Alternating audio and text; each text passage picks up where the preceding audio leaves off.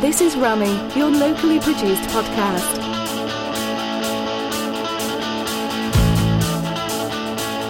Welcome to This Is Rammy episode 6. I'm Lee, and I'd like to welcome you to the weekly podcast that brings you news, events, interviews, and information from the heart of Ramsbottom.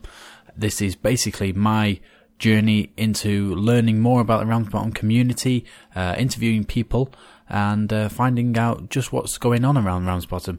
I've not been living in Ramsbottom for very long, and uh, I'm using this podcast as a way of not only helping other people to find out more about Ramsbottom, but also to help myself. Uh, this episode, we've got an interview with Gwenda Newton from the Friends of Nuttall Park, and she talks about basically living in Ramsbottom for most of her life and just what goes on in Nuttall Park with the Friends of Nuttall Park uh, group. So over to Gwenda. Welcome to This Is Rammy. I've got Gwenda Newton from the Friends of Nuttall Park on the phone. Hi Gwenda, how are you? I'm fine, thank you. How are you? I'm not too bad. Are you enjoying the weather this week?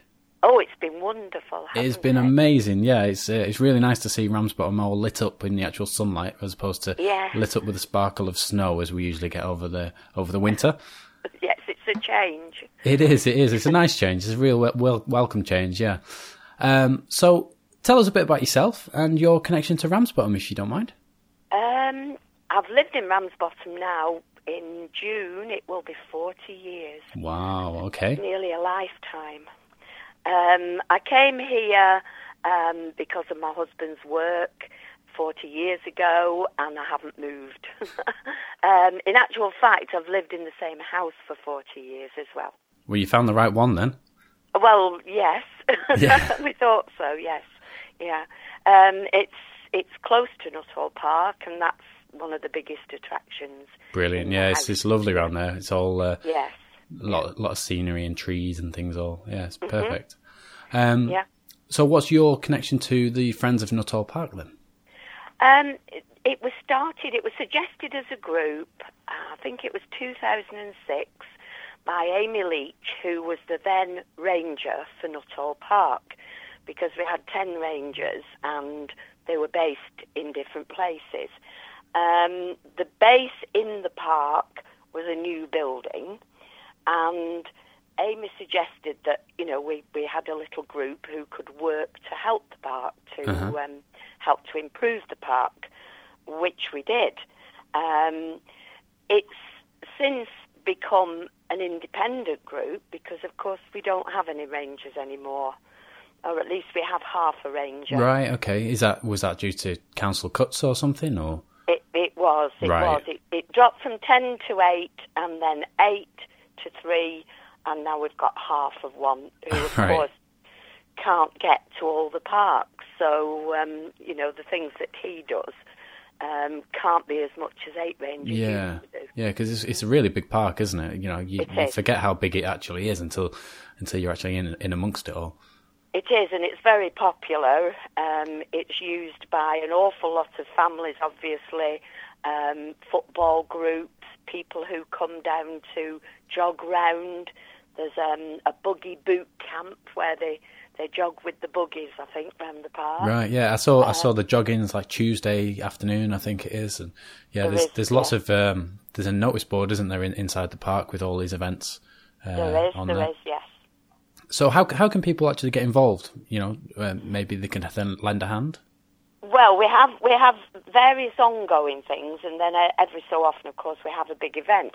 We've just had our Easter fun hunt, and we bought three hundred and fifty cream eggs. Wow. And okay, that's a big they order. All, they all went.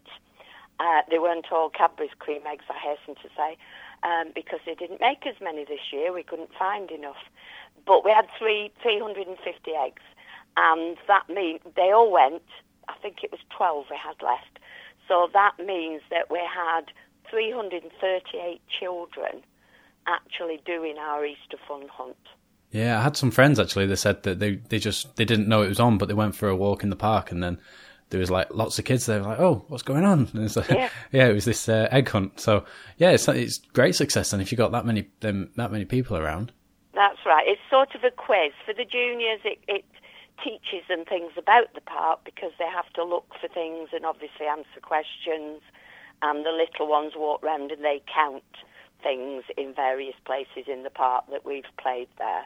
Like, a bit like a, an orienteering slash egg thing. Right, perfect. that type of thing. Um, so that's an annual event. We have um, an annual event which is the Lantern Parade at the end of October, and that again, I wouldn't like to say how many people come, but an awful lot of people. Is that the uh, started 2011? I think. I think it was. Yeah, I think um, I just happened. It's funny that you mentioned it. Actually, I was, I was when I was researching you, as I, I generally do. Um, I happened across your meeting minutes for for that Right. one. It just so happened it was about that. So yeah, I think it was the first one, and it was uh, ninety pounds to put together. So yeah, if you Yeah. if it sounds like you're doing really well. If uh, you've got a massive variety of events that are happening, you've got you know this egg hunt. So that you mentioned there was 338 children at the egg hunt. Is Yes. that is that your biggest event that you usually put together, or is there Mm, anything? I bigger? would imagine there could be more people at the Lantern Parade or similar, something Right. like that. And of course, being a public park, we don't charge for entry, but at the Lantern Parade, we just have buckets, we shape buckets, Donations and um, things, yeah. and people donate. And are people generally quite forthcoming, or They're do you have to very shake them loud? They're very generous. They're generous. very generous, and I think they can't really believe that we're not char- actually charging them to come. Yeah, Um, yeah. Because most most generous. things, even you know, even something small, a lot of the times. Um, there's a small entrance fee, or there's a Mm-hmm. little, um, you know, subs to pay if it's like a meeting group and things. But yeah, it's it's good to have things that are Mm-hmm.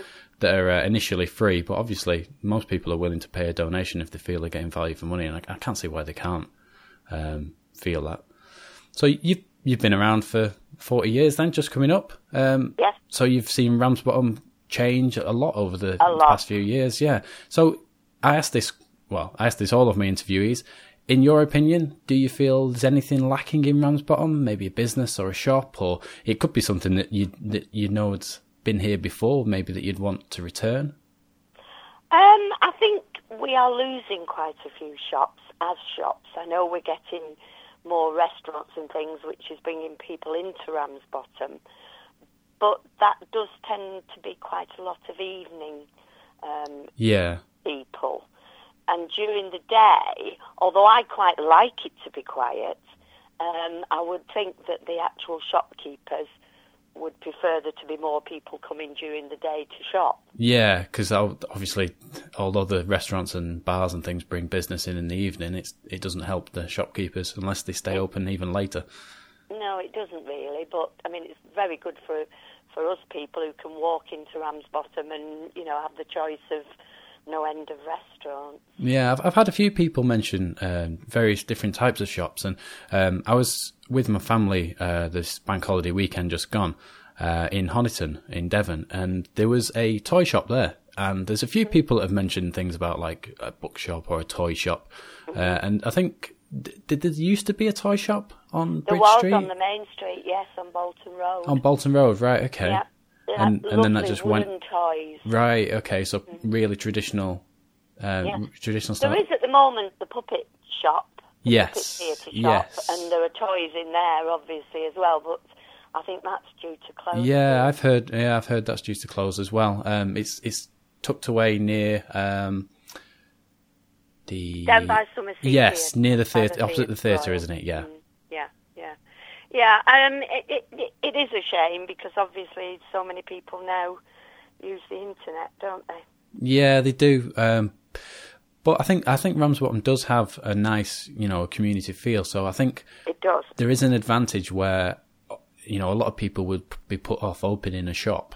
Um, there is obviously that advantage to opening it in Ramsbottom, but I think one of the problems might be, um, for example, with the Denise Smith um, sh- Yeah. uh, shop on the corner, was the high rent of that place. That was twenty two thousand pounds rates uh, uh, rent, I think, a year. So. Oh, that's a lot. Yeah, it's it's you know it puts does it does push off. it. Yeah, it puts it quite out of the reach of Mm. some people. Um, but I do know there's um, talk of a community group or possibly a community shop opening up, and uh, I've That offered good. I've offered to help and uh, and do what do what I can, uh, and hopefully drum up some interest. So I, Mm-hmm. what I'm hoping is uh, I'll get I'll get someone from that on on the podcast, and we'll speak to them Yeah. about that. But uh, thank you very much for speaking to us on uh, This Is Rammy. Uh, good luck with Friends of Nuttall Park, and I hope to speak to you soon. Thank you. No problem. Thank you very much. Bye. Gwenda Newton there. Absolutely lovely person to talk to. Uh, she clearly has a, a lot of passion for what she does around Nuttall Park. And um, she she really does have quite a lot of information with regards to Ramsbottom itself. So I expect that I'll have her on another podcast in the future. So there's uh, just a few events. Uh, well, there's quite a lot of events coming up, but there's a few that I'd like to make special announcements for. Uh, so Monday, the 13th of April, and Tuesday, the 14th of April, is the Easter Wood Club. This is an event from the Community Initiative. Uh, we spoke to Danny English last week on the podcast. Um, the cost for this event is £30 per child. It starts from 9am until 3.30pm, and you can give Danny a call uh, if you go onto the webpage, uh, communityinitiative.com. I think that's www.thecommunityinitiative.com. Um, you'll find Danny's contact details on there. Uh, give him a ring and uh, get yourself booked in. Wednesday, April the 15th, it's quiz night at Duckworth Arms. It's just £1 entry into Ray the Quizmaster's quiz. If you fancy taking on the brains of Ramsbottom, get yourself over to there and uh, give it a shot. Thursday, 16th of April, Ramsbottom Community Choir. Uh, this has been running for a few weeks now. I think it's possibly the fourth week that this is uh, coming up. Uh, it meets at 7 until half 8 at St Andrew's Church. Everybody's welcome. Everyone who, whether you can sing or not, if you just want to go for, to have a bit of fun, then then come along. Just join in, really. Uh, you can contact Karen, and the contact details for that are on the podcast notes for this episode.